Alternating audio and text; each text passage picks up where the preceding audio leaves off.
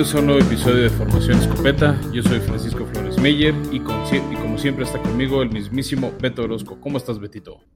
Warok Fran, todo en orden. ¿Tú qué tal? Yo muy emocionado. Mi equipo viene de callar bastantes bocas en este domingo de palizas donde la NFL nos castigó con muy malos juegos. yo creo que hasta la tuya, no creo que esperabas que tu equipo a principios de temporada le fuera a ganar a Bills y a Kansas back to back. Los tenía en split, pero back to back sí, sí dio gusto, pero mira, antes de avanzar con la semana, lo que fue la semana 7, Beto, recordar a la gente que este episodio es traído a todos nosotros por Cerveza Lobo Negro, Pasión por la Malta. Eh, y diciendo a la gente que a partir de ahora ya no pueden elegir entre cuatro sabores, ahora son cinco sabores, Beto. Acaba de llegar una receta vikinga llamada Skoll, que se suma a la IPA, a la Pale Ale, a la Imperial Stout o a una Red Ale. Y si están interesados en probar los cinco sabores, pueden usar su código Escopeta Podcast y recibir un 10% de descuento. Todos los pedidos los pueden hacer en cerveza lobo negro gmail o en la cuenta de Instagram cerveza lobo negro. Chido, pues ahí estaremos probando esa Skull pronto, ¿no? Sí, de hecho estamos viendo hacer una dinámica, Beto, como de mid-season con ellos. Este, para, para ver cómo les regalamos un Six, aunque sea variado y, con una o dos Skull para que las puedan probar. Nice. Oye, Fran, pues lancémonos a las noticias. Vamos a los escopetazos, Beto. Y bueno, Beto, este, lo estábamos haciendo en, la bienvenida al episodio. Fue un domingo de palizas. Este, empezando por la de Tampa Bay a Chicago, nosotros diciendo en las apuestas que no iban a cubrir y le dieron un baile de más de 30 puntos a, los Osos. Y bueno, Tom Brady sumó su pase 600 y 601 y 602 de touchdown. Este, siendo el primer quarterback que lo hace por su antigüedad y su estilo, la da algo impresionante, pero Chicago dejando mucho a desear con la defensiva que fue el año pasado a mi gusto. Sí, pues se, sumaron, además, hablando de palizas, pues eh, ya decía la de Titanes, esta de los bengalíes, ¿no? Que sorprendió. Eh, otra de las palizas, ¿eh? O sea, 41 y 17 y más, sobre todo porque al medio tiempo se fue 13 días favor Bengals. Yo creo que nadie esperábamos este, que fuera una paliza así. Y Jamar Chase funcionando mejor de lo, este, de lo que todos decíamos por el hecho de la línea ofensiva de, de Bengals, no tanto porque él fuera un mal receptor, pero yo creo que empieza a robarle crédito a varios quarterbacks para ser el novato ofensivo del año. Sin duda, pues ahí te va un dato. Está eh, Jamar Chase con el récord eh, tras siete juegos eh, recorridos de la temporada regular con 754 yardas de yardas recibidas, ¿no? Por pase. Esto le gana a cualquier otro receptor en la historia. Eh, obviamente esto ya captó los ojos de pues los grandes como Randy Moss, quien por ahí ha estado hablando de él, eh, y otros más del Salón de la Fama. Así que sí es, sin duda alguna, ahorita, eh, así como lo vimos el año pasado con Greedy, ahora pues que es Chase la opción más clara hacia novato ofensivo del año. Sí, que bueno, el año pasado, o sea, creo que se lo, se lo merecía más Justin Jefferson o, James Robinson de tus Jaguars. O sea, no es que Herbert hiciera malos números, pero pues, el coreback, ¿no? Igual hace un año creo que no lo merecía tanto Keller Murray como sí lo merecía AJ Brown.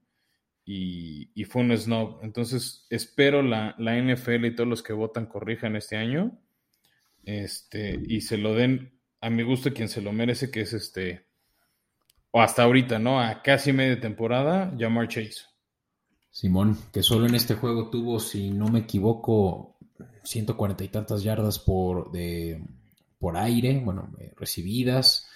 Eh, pues fue una máquina, por supuesto, puntos en fantasy. No, espérate, esa recepción de ochenta y tantas yardas donde, o sea, se, se, le peló de entre las manos a jugadores de...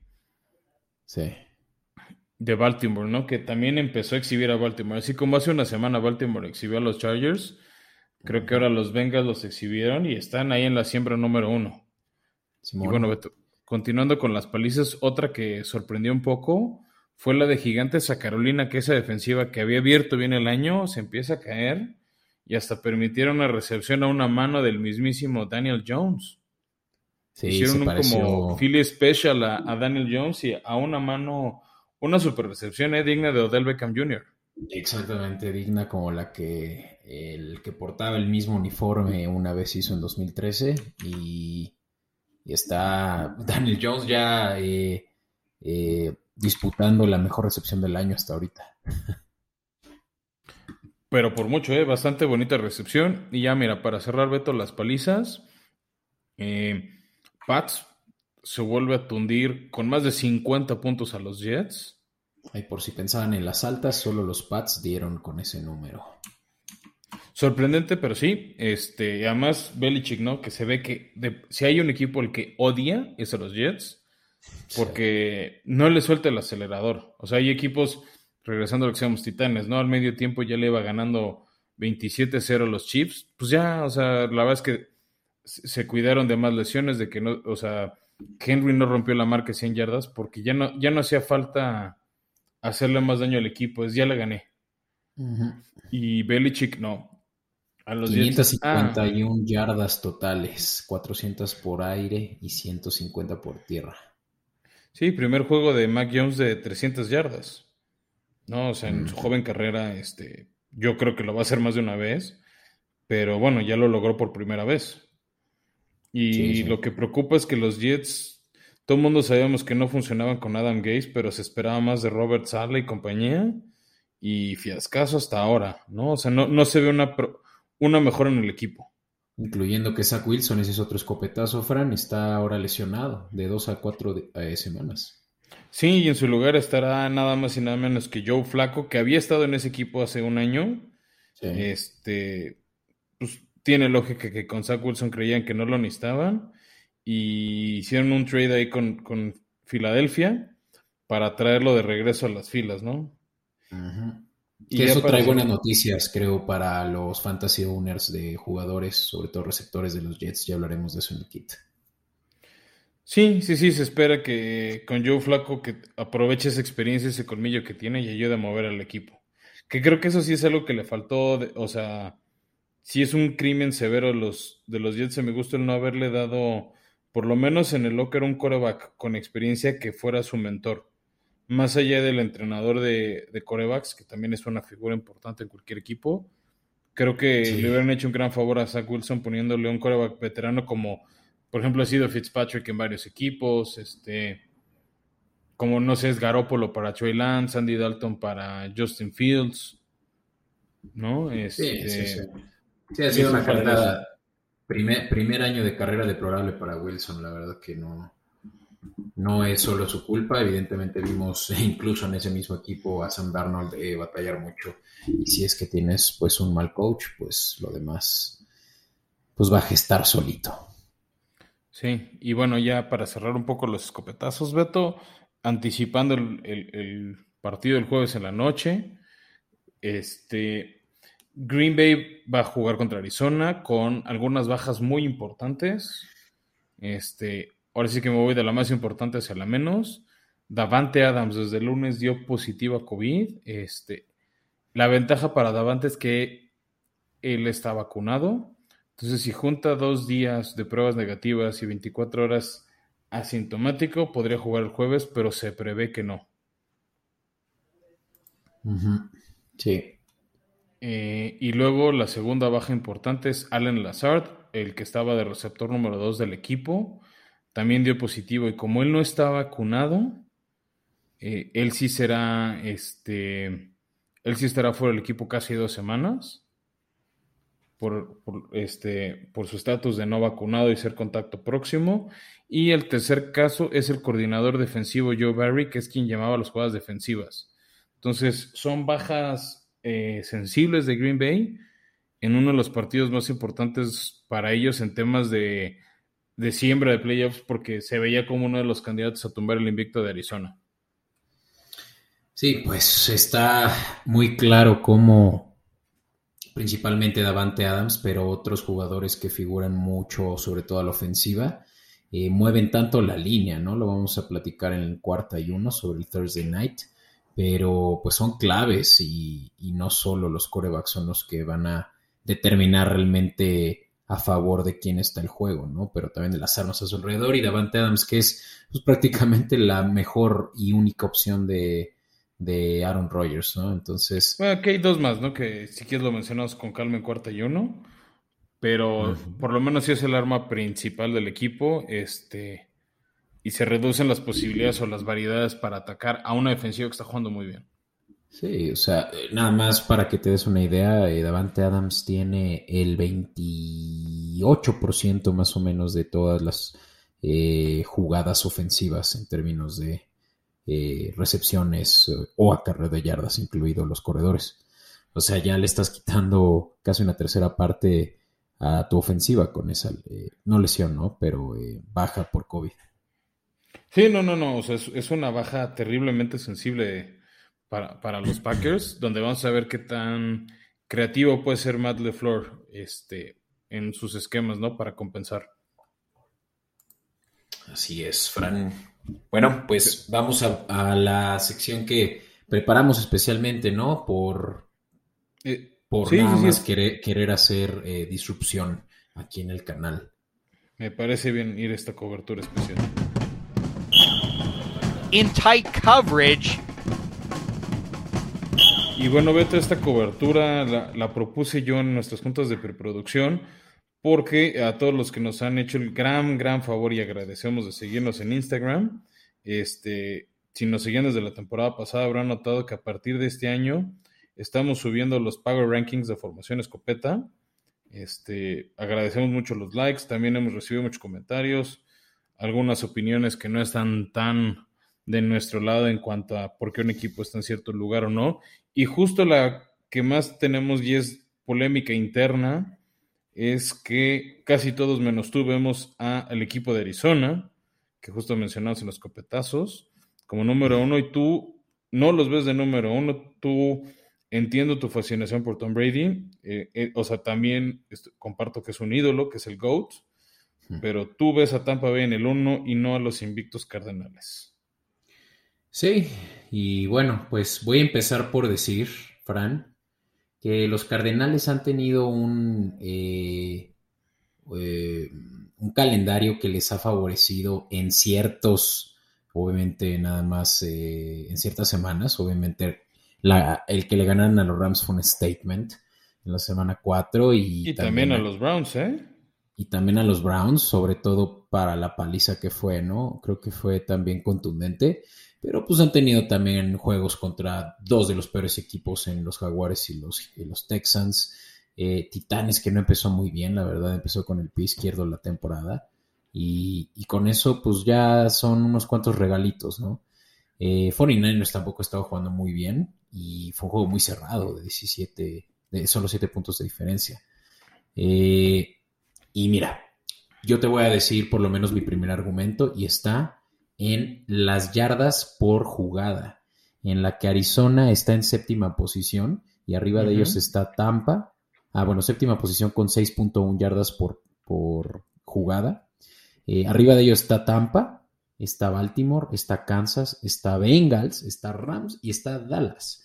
Dallas con un total de 6.6, o sea, una diferencia de, de 0.5 yardas por, por eh, jugada. Y Evidentemente aquí se atribuye mucho a que, obviamente, ¿no? Vemos que está Kyler Murray siendo uno de los mejores corebacks de la liga, que él sí tiene el mejor passer rating de la liga so far. O por lo menos, ¿Qué es lo que te iba a decir, Beto? O sea, ¿dónde me estás dejando al que hace una semana e-, era tu candidato a MVP? No, o sea, no, creas que yo aquí eh, estoy eh, dándole la espalda a mi propia palabra, ¿no? Pero eh, hay que ser realmente, hay que enfocar nuestra atención no solo en jugadores particulares cuando hacemos este tipo de análisis de todo un equipo. Y lo que pasa es que aquí no está muy bien balanceado cómo se está utilizando el ataque aéreo contra el ataque terrestre. Lo que no vemos, por ejemplo, con Dallas. O sea, con Dallas es increíble la manera en la que han podido no solo balancear lo que hace Dak, y lo que hace, eh, bueno, con el pase y lo que hace eh, con la corrida, sino que también a Zeke le están eh, permitiendo eh, descansar con lo que están haciendo bien con Pollard, ¿no? O sea, están haciendo una dualidad dentro ya de una dualidad, ¿no? Eh, sí, que te decir, bueno, al menos en, en, el caso ¿no? de Arizona que estamos hablando, creo que tienen dos corredores buenos, poquito arriba de media tabla. Mm, en James Conner y Chase Edmonds. O sea, no son corredores top de la liga. Sí. Son como de media tabla. ¿No? O sea, no, ninguno de los dos son corredores premium, pero lo están haciendo bien. Y aparte algo que no han usado y tienen disponible, Beto, y, y era de tus argumentos para escoger a Kyler Murray en Fantasy, es la explosividad por tierra de Kyler. Y hasta ahorita no ha hecho falta. ¿no? o sea, a mí algo que me está gustando de Arizona es este, esa, esa capacidad que está teniendo Keller Murray de encontrar y repartir el balón, porque hace un año prácticamente solo era este, Drew Hopkins y, y, el correr, ¿no? Y ahora justo está balanceando con Kirk, que está respondiendo muy bien. Habían tenido a este, Max Williams, el tight end se lesionó, hicieron un trueque con Filadelfia, se trajeron a Zach Ertz. En su primer partido juntó más de 50 yardas. También trajeron de Cincinnati a AJ Green. Entonces, está repartiendo el balón Kyler Murray. Este, la semana pasada tuvo seis jugadores con más de 50 yardas. ¿no? Entonces, tal vez no son, el, no son el equipo que más yardas hace por jugada que estampa que como con unas nueve, nueve y cachito. Pero pues van invictos, Beto. O sea, en esta liga siguen, son el único equipo que sigue invicto después de siete semanas. Sí han tenido partidos que les ha costado más sacarlos que otros, ¿no? Como, este, como decías el ejemplo de San Francisco, pero están sacando los partidos. Al final creo que eso es lo que cuenta. Y Tampa Bay ha sufrido de más en algunos. O sea, Dallas le sacaron el partido con apuros. Contra Tampa Bay, creo que por unas malas decisiones de Bill Belichick pudieron sacar el partido. No, perdón, Tampa Bay contra Patriotas pudo sacar el partido por malas decisiones de Bill Belichick en el último cuarto. Y Rams dominó a placer a los Bucks. Y a su vez, Arizona dominó a placer a los Rams, ¿no? Entonces, este, creo que ahorita sí merece estar en el número uno Arizona. ¿no? Este, yo sé que ahorita me vas a dar más argumentos, ¿no? Finalmente, esto es una conversación, no es monólogos. Yo lo único que te digo que siento yo que a veces pasa con los Power Rankings, en general, no, no solo eres tú, es que llegamos con un prejuicio eh, de antes de temporada, ¿no? Entonces decíamos, es que Kansas City es el equipo a vencer y nosotros teníamos a Patrick Mahomes como candidato al MVP, por ejemplo. ¿No? Decíamos, Tampa Bay, a ver quién los para. Los Rams creemos que pueden dar la sorpresa. O sea, como que vamos predisponiendo en qué lugar tienen que estar ciertos equipos. Por ejemplo, los Bengals, mucha gente en sus Power Rankings, si los ves de semana 1 o previo a la semana 1, los tenían que te gusta en el lugar 29, lugar 28, o sea, al fondo de la división AFC Norte. Jamás te hubiese imaginado que te iba a decir a media temporada van a ir de líderes de división y de la americana. Sí, no, o sea, obviamente la sorpresa se atribuye justo a que pues va a ser más entretenido hablar de unos Cardenales que, la temporada pasada quedaron, creo que temporada eh, tablas, 8-8, eh, a una en la que nada de llegar a playoffs, ¿eh? O sea, ellos, Con ese ellos quedaron en la octava siembra. Ajá. Pero ahora, pues y con una división muy difícil. O sea, los Rams jugaron muy bien. Seattle con Russell Wilson estuvo ahí. Este, o sea, también, y me acuerdo en nuestro episodio de pretemporada, Beto, le augurábamos a Arizona una, un progreso, pero el cuarto lugar en su división. Ajá. No, mira, o sea, es atractivo. Sin duda, no tengo nada en contra de los Cardenales, pero tengo muchas más cosas a favor de otros equipos. Yo te voy a decir, el equipo que yo siento que es el mejor de la liga hoy en día son los Rams. Y te voy a, te voy a poner un ejemplo de algo que va a, separar mucho de lo que Arizona no tiene y Rams sí. Y es una buena protección de su coreback. Obviamente porque Kyler Murray eh, mantenga más tiempo en su posesión el balón para hacer un big play, pues juega en parte a esta estadística, pero ahí te va. En total, Arizona ha tenido un total de 16 sacks esta temporada, o sea, en su contra, ¿no? Han saqueado a, a Kyler Murray 16 veces. Están en la posición 19 de la liga en sacks permitidas. versus los Rams en primer lugar con solo 7 sacks. Han, protegido muy bien eh, a, Yo creo que en realidad lo que les está dando nada más la estabilidad que necesitaban, que es Stafford, porque todo alrededor de Rams funciona excelentemente bien. Y esto es uno de los eh, testamentos de por qué también Rams está eh, pues atrasito de ellos en, en ¿cómo se llama? En, el, en la misma división. Yo te puedo decir ahorita que Rams va a terminar ganando esa división por tener simplemente un equipo más balanceado. Y, lo vemos en, en, casos como este, en el que estás poniéndole, por ejemplo, a Sam Bradford el, el poder pasar el balón yards after catch está en 13 yardas eh, después de, recibir contra Arizona, que también está en 12.2, ¿sabes? Equiparable en muchas y en otras se separan mucho equipos como los Bills, que tienen buena defensiva. No digo que Arizona no la tenga, pero no tiene las mejores. Pero mira, por eh, ejemplo, te decir, la, la, defensiva de Arizona, de hecho, lo está haciendo bien, ¿no? O sea, las incorporaciones como la de JJ Watt les están funcionando. y, al, y, al, final, o sea, tío, para mí, Arizona al final está sacando los partidos y revisando su calendario, Beto.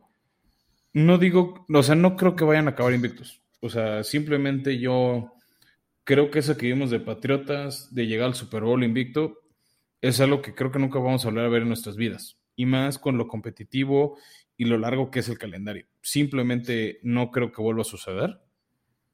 Sí, pero está, estaba fácil de aquí a, eh, bueno, excepto este de Green Bay que platicamos, pero de ahí en adelante hasta diciembre está fácil, ¿no? O sea, San Francisco.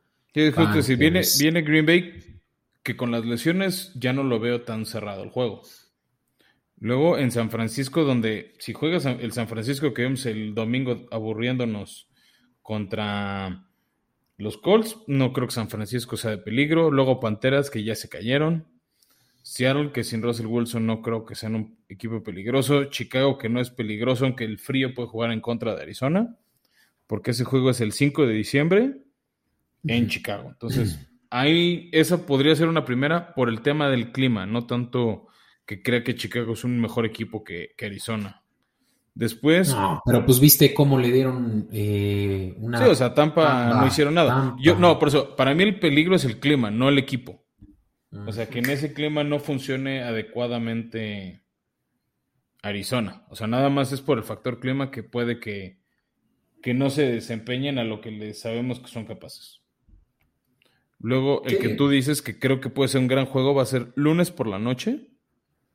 Es la visita de los Rams a Arizona. ¿No? O sea, creo que ese es el que tú decías que puede ser esa que esa puede ser la primera derrota de, Arizona donde se puede poner interesante la división. ¿No? Este, yo, creo que puede ganar antes, eh, puede perder uno antes, incluso el de Chicago que decía, si es que Russell Wilson ya está jugando el 21 de noviembre. Ok. Puede ser y más porque es en Seattle, pero está ese, luego viene su bye, juegan en Chicago, Recién a los Rams, que, que es otro donde podrían perder. O sea, creo que esa ventana de tres juegos puede haber al menos una derrota. Después tienen un flan en Detroit, que ha mejorado, ¿no? Y casi le sacan el partido a, O por momentos creí que le iban a poder sacar el partido a los Rams, ¿eh? O sea, estuvo emocionante. Este, cómo jugó Detroit. Em, después creo que le ganan fácil a los Colts en Navidad. Y para Año Nuevo es otro partido que les veo muy complicado en Dallas. Porque creo que Dallas y, los mismos Cards pueden estar jugando un, o sea, una siembra en playoffs. ¿no? O sea, Arizona entre si llegan como o no como campeón divisional. Los vaqueros yo creo que ya para esa semana van a ser campeones divisionales pero pueden estar jugando quién va de siembra, uno, dos, tres o cuatro, entonces, o, o cinco caer los cards, ¿no? Por lo que dices. Entonces, este, yo veo un calendario muy a favor de Arizona y te digo, a mí lo que me gusta ahorita es cómo están sus estadísticas para ser el equipo número uno. No digo que, no sé si se van a quedar ahí siempre, Beto, pero yo creo que ahorita tú estás, tú no les estás dando lugar uno por tu Y, no lo digo en un contexto negativo, no lo digo en un contexto negativo, pero como tu prejuicio de lo que ellos podían ser y el potencial de otros equipos. Sí, es que es eso, o sea, no, no podemos basar nuestro argumento de quién es el mejor basado en... ¿Lo que han hecho contra lo que podrían ser? En el récord, no, yo digo en el récord, o sea, el, el, que vayan invictos no te dice mucho sobre si son mejores o peores, porque... Pues técnicamente sí, pero no es lo único. No, porque ¿No? Han, no han tenido que enfrentar a Dallas, o sea, no han tenido que enfrentar a los equipos que le están realmente eh, peleando eh, la mejor posición, por lo menos, de la conferencia. Y, y el de Rams, claro que es eh, un statement, pero, pero no quiere decir que porque ya le ganaron a quien yo creo que es el mejor equipo, ya son mejor equipo. O sea, te lo voy a poner así. Yo no creo que um, Titanes sea mejor que Bills aunque le hayan ganado. Pues, pero entonces, ¿de qué sirve ganarle al equipo que tienes enfrente? Bueno, porque aprovechas las oportunidades, pero en papel y hasta estadísticamente hay equipos que por más que estén mejor formados, pierden. Y, bueno, pero por eso creo que, es, que ese argumento, Beto, se me hace muy hueco si no lo muestra en la cancha. En papel, Kansas City tiene un equipazo, pero no lo está haciendo. No, creo que ya ni en papel tienen un equipazo. La verdad es que traen. Ahí sí yo los titanes los pondría después de. de, No, no, yo digo No, perdón, a Kansas. Lo pondría después de los titanes, por, por eso, porque ya ni siquiera en papel tiene un mejor equipo. Pero, mira, mi punto es: si tú volteas a ver el calendario y tratas de anticipar quién va a ganar la división, puede que eso no te diga quién es mejor equipo. Por las circunstancias en las que ese calendario. Eh, le permitieron o no a este, eh, pues, aprovechar, ¿no? Pero pues a mi gusto un buen equipo aprovecha el, calendario que le toca, ¿no? O sea, finalmente, o sea, porque si, si es así, yo, o sea, podemos demeritar muchas de las temporadas ganadoras de Tom Brady, porque en su calendario le tocó unos Jets malísimos, Miami malísimo y Bills malísimos. Sí, sí, sí, de acuerdo. Y, y, al final fueron equipos que ganaron el Super Bowl, entonces... Creo que lo bueno es que ya en playoffs, sí. Mira, lo, lo, lo, bueno es que ya en playoffs ahí sí ya no hay, yo creo que este criterio de, ay, dependiendo de cómo está tu calendario, cómo va a terminar tu, tu temporada. O sea, en playoffs sí es eliminatoria directa y ahí sí no va a haber de más que, que, que permitirle al mejor realmente reinar, ¿no? Y ahorita sí es el mejor en cuestión del score, eh, bueno, no del standing que tienen los eh, Cardenales pero, insisto, pones a jugar ahorita los Cardenales contra Rams y yo sé que Rams en un eh, neutral field, Rams se lo lleva. Pues en casa no, le, no se lo llevaron. En casa. Ni siquiera fue, ni siquiera fue en Arizona, ¿eh? O sea, les ganaron en casa. Sí, y les ganaron bien. O sea, no, no fue un partido de una jugada de error. O sea, hubo un dominio. Así como una semana antes de ese partido vimos un dominio espectacular de los Rams a, los Bucks de, Tom Brady. Vimos un dominio espectacular de la defensiva de Arizona a esa ofensiva tan productiva de los Rams. Sí. Sí, shutdown a Cooper Cup y de ahí pues ya nada más eh, corres el balón, que es por y a Darrell Henderson en el corredor. O sea, también pararon en seco a Darren Henderson en ese juego, ¿no? Que este que le está comiendo el mandado a Sonny Michel. Sí. Pero bueno, te digo, es, un argumento puede que muy eh, opaco, porque evidentemente ya, ya lo dejaron claro los Cardenales ganando la Rams en casa, pero insisto, ¿no? A la hora de la hora, yo creo que se van a tener que estar viendo y lo van a hacer en, eh, la temporada regular y las cosas ya no van a surgir igual, por más de que ellos en casa de los Cardenales. Y, y, sí es igual que Beto. ¿Te, disculpas por lo que estás lo que estamos grabando a finales de octubre? Sí, sí, sí. Si ganan otra vez, ya voy a quedar como un idiota. O sea, voy a tener que. es que te estoy protegiendo, es lo que no te estás dando cuenta. Yo te estoy protegiendo. no, voy a aceptar, voy a aceptar mi, error solo si eh, pierden de nuevo contra los Rams. Pero bueno. Que, bueno, ahí te va la última estadística, nada más para que la reflexiones, Beto, que es algo que he visto en muchos equipos campeones de Super Bowl. Arizona tiene una buena estadística en general en sus siete partidos en cuanto a control del reloj. Ok. Y es, por ejemplo, una estadística que ha dominado Tennessee en esas victorias, para mucho sorpresa, contra Bills y contra Chiefs. Un o sea, casi siempre un equipo que domina el reloj de juego llega a dominar los partidos. Finalmente tienes más tiempo el balón en la ofensiva y tienes la posibilidad de hacer más puntos. Entonces, este. O sea, es una estadística en la que ahorita Arizona sí está controlando. Entonces, ¿Cuál es? O sea, ¿tienen mayor tiempo el balón en su posesión? Sí, sí, sí, Están promediando casi 35 minutos por partido. Mm. O sea, más de medio partido están teniendo el balón. Y, y, tienen una buena diferencia en cuanto a entregas de balón. Sí, no, o sea. O sea, esos son el tipo de estadísticas que creo que sí ayuda mucho.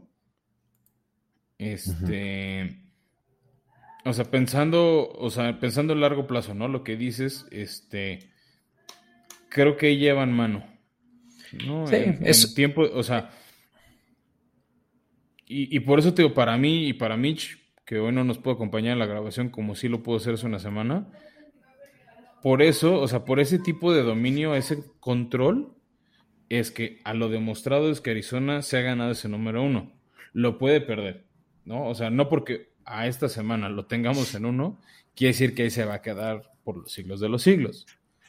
Pero creo que no reconocer lo que después de siete semanas han hecho, porque otro equipo tiene un potencial más grande, sí es injusto. En mi opinión. Pues es lo que estamos haciendo, estamos comparando equipos. Por eso, pero mucha de tu comparación es que, mira, estos tienen mayor potencial porque en, en papel son mejor equipo. Pues sí, pero si en la cancha no demuestran ser mejor equipo, no merecen estar por encima de otro. O sea, es como, sí, en papel Bills tiene mejor roster que Titanes, pero en la cancha no lo demostró y, por ejemplo, en zona roja no fueron eficientes. Bills son la ofensiva número 26 en zona roja. O sea, es algo deprimente para un equipo que ha ganado partidos por 40 puntos y esta próxima semana creo que lo van a volver a hacer contra Miami. Ah, ahí tengo una, ahí una pregunta para poder pasar a la siguiente sección con algo de controversia. Porque siento que esto te va a mover el tapete. ¿Quién ganaría hoy después de haber visto ganar a Titanes contra Chiefs en casa? Eh, en casa de los Chiefs, perdón, y recibiendo a los Bills. ¿Los Titanes en un, en un neutral field, digamos. ¿Los Titanes o los Cardenales? Yo creo que ganan Cardenales.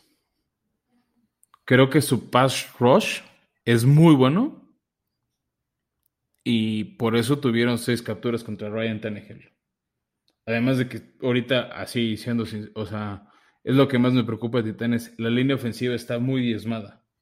O sea, más bien, a mí me sorprende lo que Henry está haciendo con una línea ofensiva que no ha sido tan buena como otros años.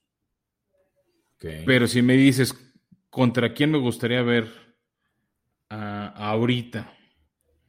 A, los Cards, y no se va a dar, me gustaría ver a, la defensiva de TJ Watt y ese pass rush contra Kyler Murray. Creo que sería un duelo muy interesante, como ese del Super Bowl 43. Sí. Ok, pues legal. Cardenales es el mejor equipo entonces de la liga. al día de hoy, o sea, previo al juego del 28 de octubre, sí creo que ahorita es el mejor equipo de la liga. No sé si lo mantengan. Ya. Bueno, pues vamos a avanzar, ¿te parece? Va, vamos a, al kit de emergencia, Beto.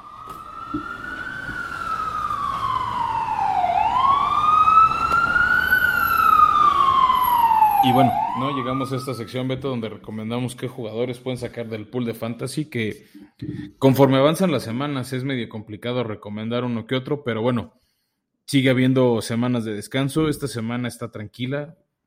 Solo son dos equipos, pero son dos equipos con playmakers. Uno es los Ravens y el otro son los Raiders. ¿No? Este, yo sé que mucha gente tiene, por ejemplo, a Lamar Jackson de su coreback o running back o las dos, este, que tienen a Justin Tucker de pateador, la defensiva de, los Ravens. Eh, sé que muchos tienen a Derek Carr de su coreback.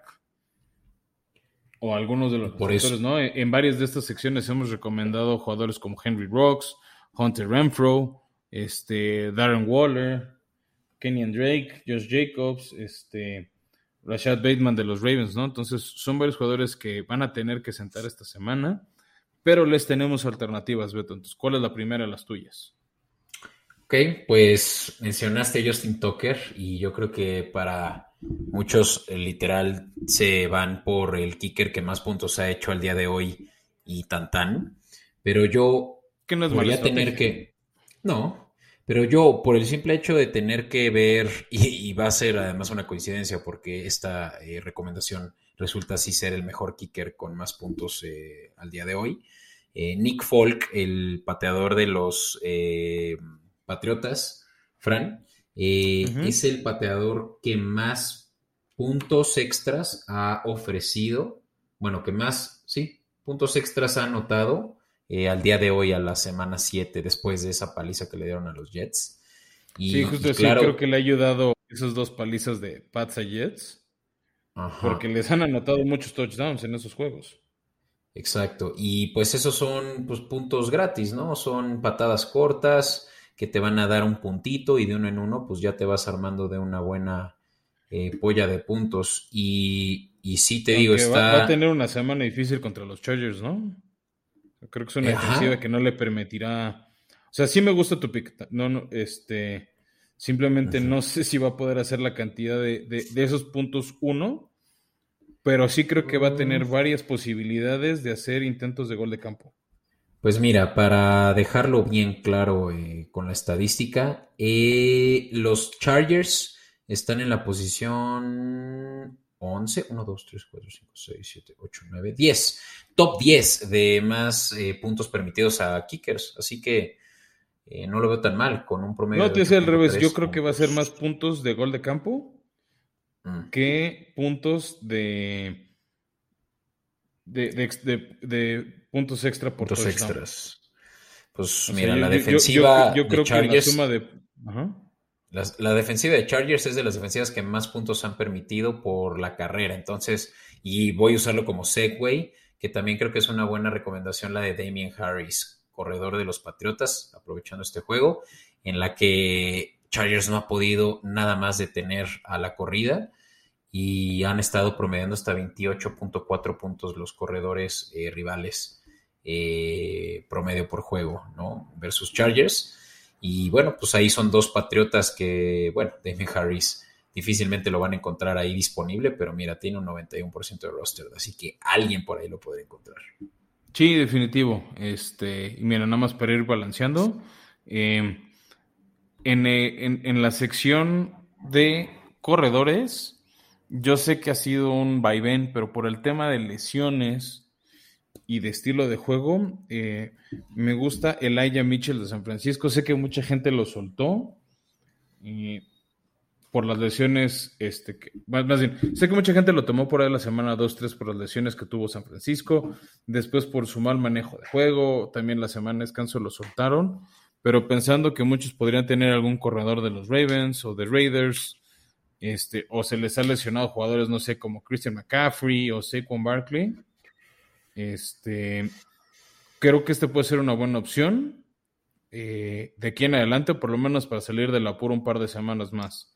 Híjole, es que con Kyle Shanahan yo no confío nada a un corredor estable de los 49ers, caray. La neta. Ya. No, no, no. O sea, como, como que lo entiendo. Este. Pero, tío, al- algo tiene este señor Mitchell que me gusta. Pero mira, eh, pero esa es una opción. Otro que me gusta, que yo sé que mucha gente soltó por su lesión, pero ya regresó. Y creo que lo va a hacer muy bien. Es Russell Gage de Atlanta. Eh, Matt Ryan está jugando otra vez en un buen nivel.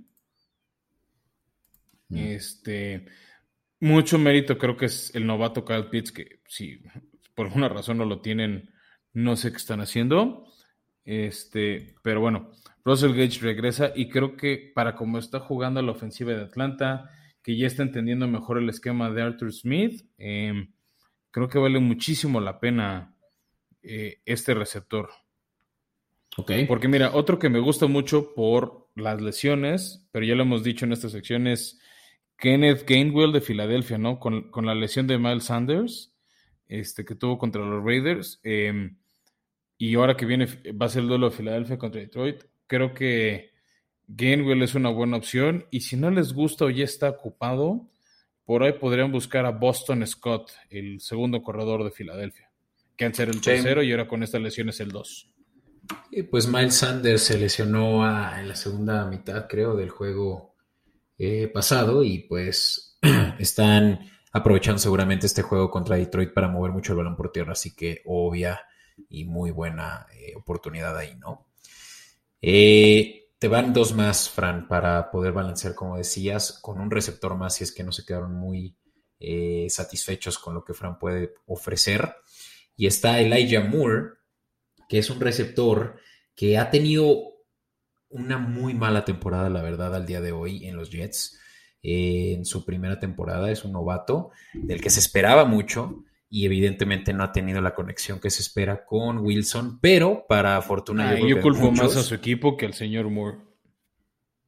Sí, sí, sí, o sea, por eso, todo alrededor de él está mal, ¿no? Pero justo ahora que va a regresar quien ya también conoce muy bien el esquema de cómo va a operar la ofensiva de, los Jets, eh, obviamente aunque tienen a Robert Salah como nuevo head coach, pero yo creo que mm, Flaco viene a realmente tomar las riendas de lo que para él ya es familiar y que Elijah Moore podrá, eh, bueno, que, Flaco va a poder depender mucho de Elijah Moore como esa opción justamente de velocista que, que no tiene Jets en otro lado, ¿eh? o sea, te hablo de sí su mejor receptor, Corey Davis. Eh, proveniente de los Titanes, pero Elijah Moore como una gran selección en waiver wire. Y por último, eh, CJ Usuma, que es el Tyren de Cincinnati, quien ha estado teniendo una excelente temporada, Fran, que por ahí sí también se... Súper recomendación, ¿eh? Porque además también ha estado haciendo recepciones de largo yardaje. Sí, no, está rompiéndola muy, muy cerdo y, él creo que va a poder cubrir muy bien esa eh, dependencia que tienen por Mark Andrews o por Darren Waller en esta semana de descanso. Y bueno, pues eso es hasta, hasta aquí, Fran, por parte de las recomendaciones. Eh, vámonos ahora a nuestra última sección.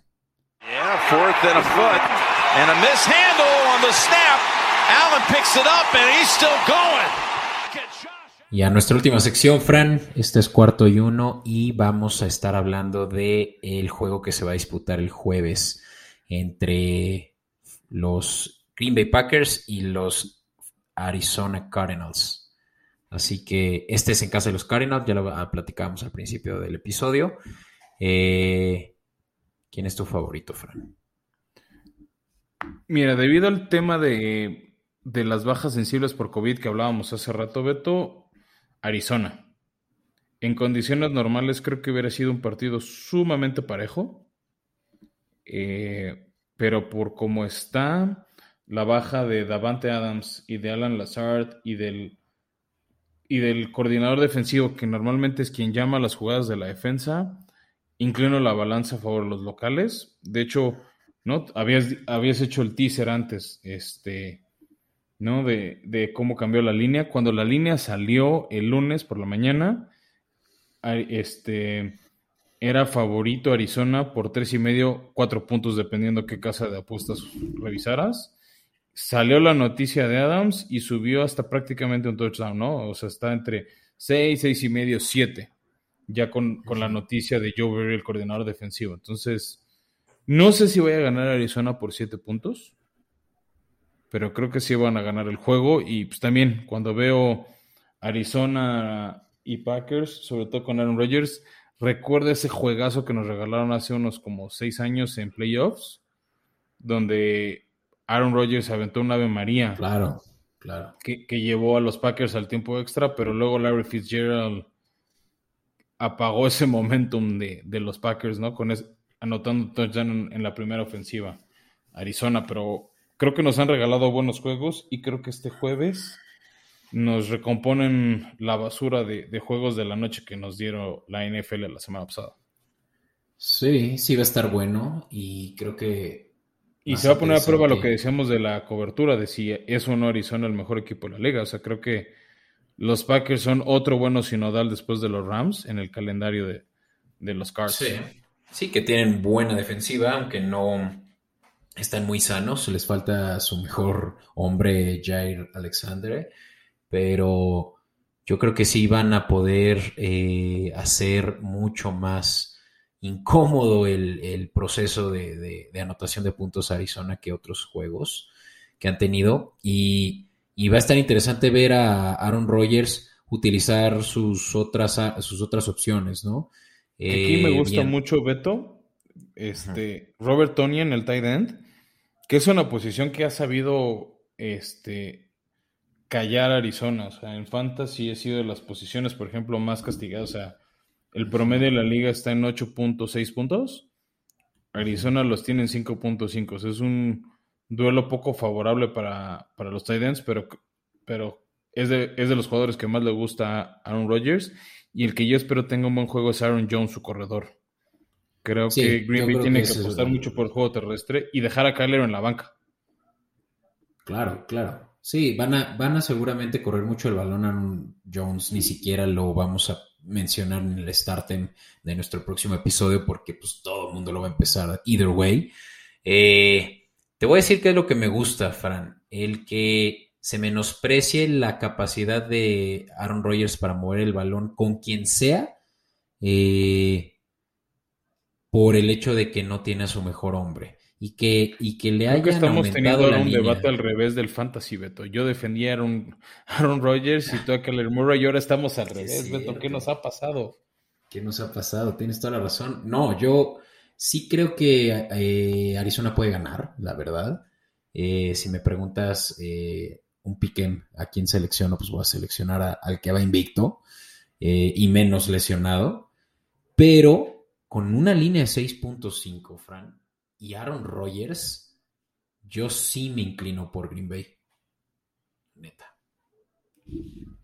Ya, mira, justo en lo Ya, mira, justo en esa sección, Beto, creo que me gusta la línea de más 6 de Green Bay, como decíamos, ¿no? O sea, creo que yo creo que Arizona va a ganar el partido y por eso, aunque no es una línea que el money line esté muy agradable, o sea, está en menos 2.57, o sea, por 100 pesos te das como 50 pesos, un poquito menos, como 40 y tantos. Es como 40, bueno, depende de cuánto apuestas. Por 100 pesos te llevas algo así como 43 pesos. Más tu 100 de apuesta, pero puedes armar un parlaycito, Beto.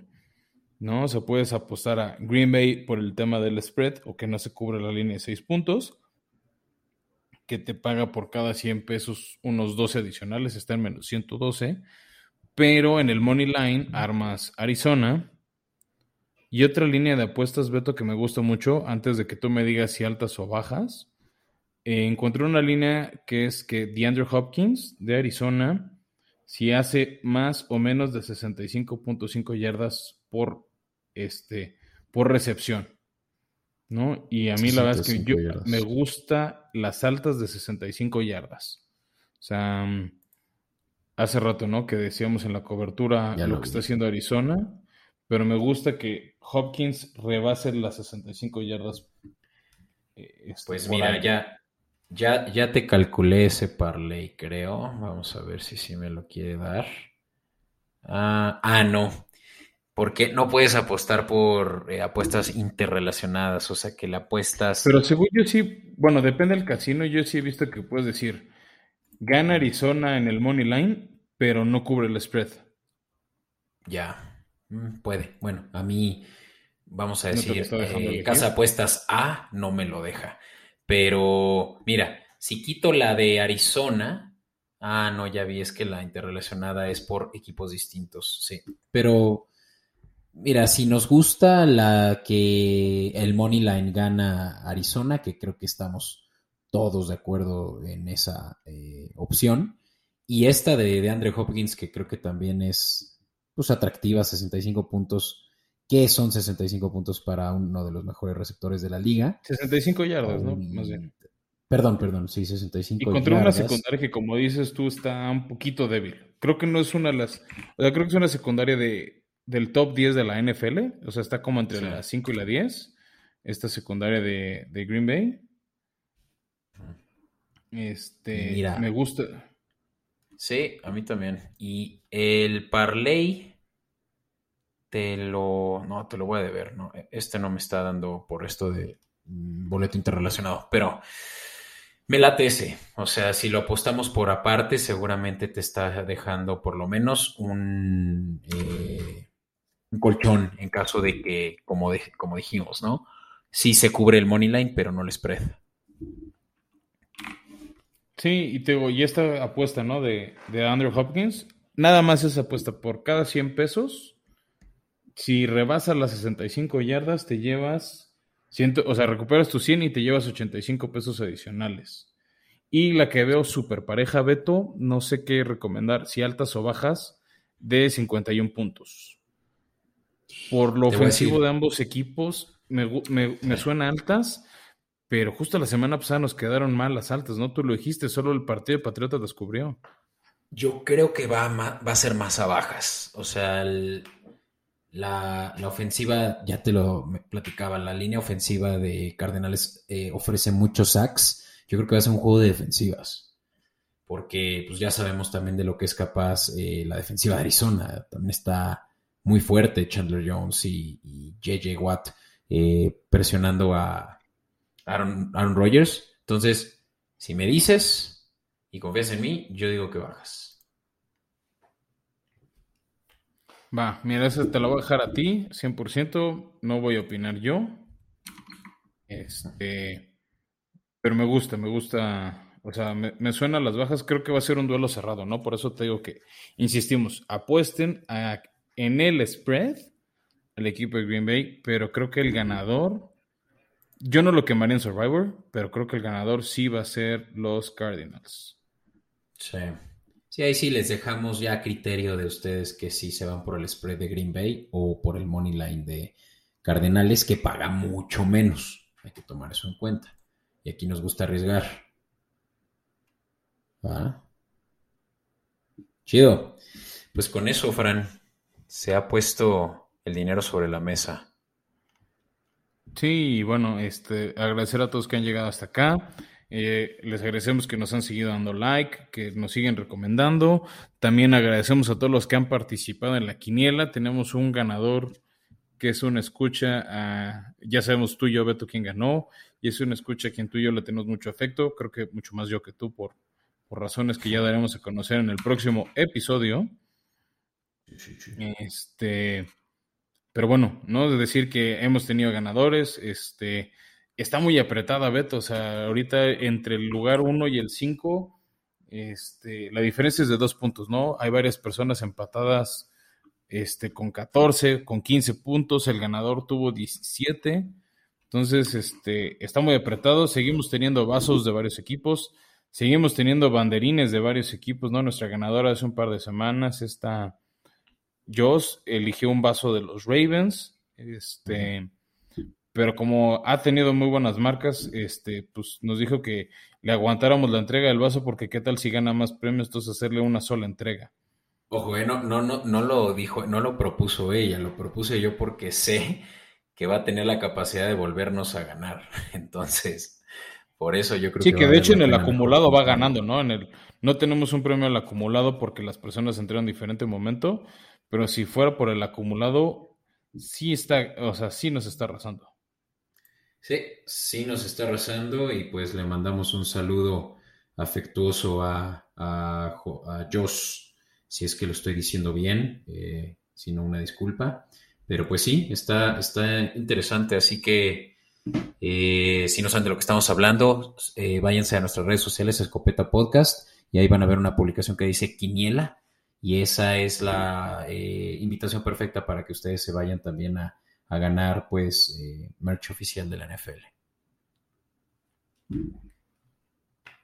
Perfecto, Beto, pues sí, este, sigan participando, síganos recomendando y bueno, hemos tenido pocos invitados esta temporada, este, pero está la, abrimos la invitación, Beto, ¿no? Si algún escuche quiere participar, igual le podemos hacer una cobertura especial de su equipo, Idealmente no repetiríamos a los vaqueros, entonces este, no estamos diciendo que no podemos recibir a fans de los vaqueros, pero tendría que ser fans de los vaqueros después de hablar, además de su equipo, de otro. Sería la única condición para un cowboy. Pero si son fans de algún otro equipo o quieren hablar de un tema como nuestros Power Rankings o el MVP o novato del año, o incluso una evaluación de media temporada, alguna división o conferencia, súper bienvenidos a platicar con nosotros, a debatir, un poco como lo hicimos en este episodio. Y nada, nada más, Beto. Gracias a todos por llegar hasta acá. Y entonces, hasta la próxima, Fran. Hasta la próxima, Beto.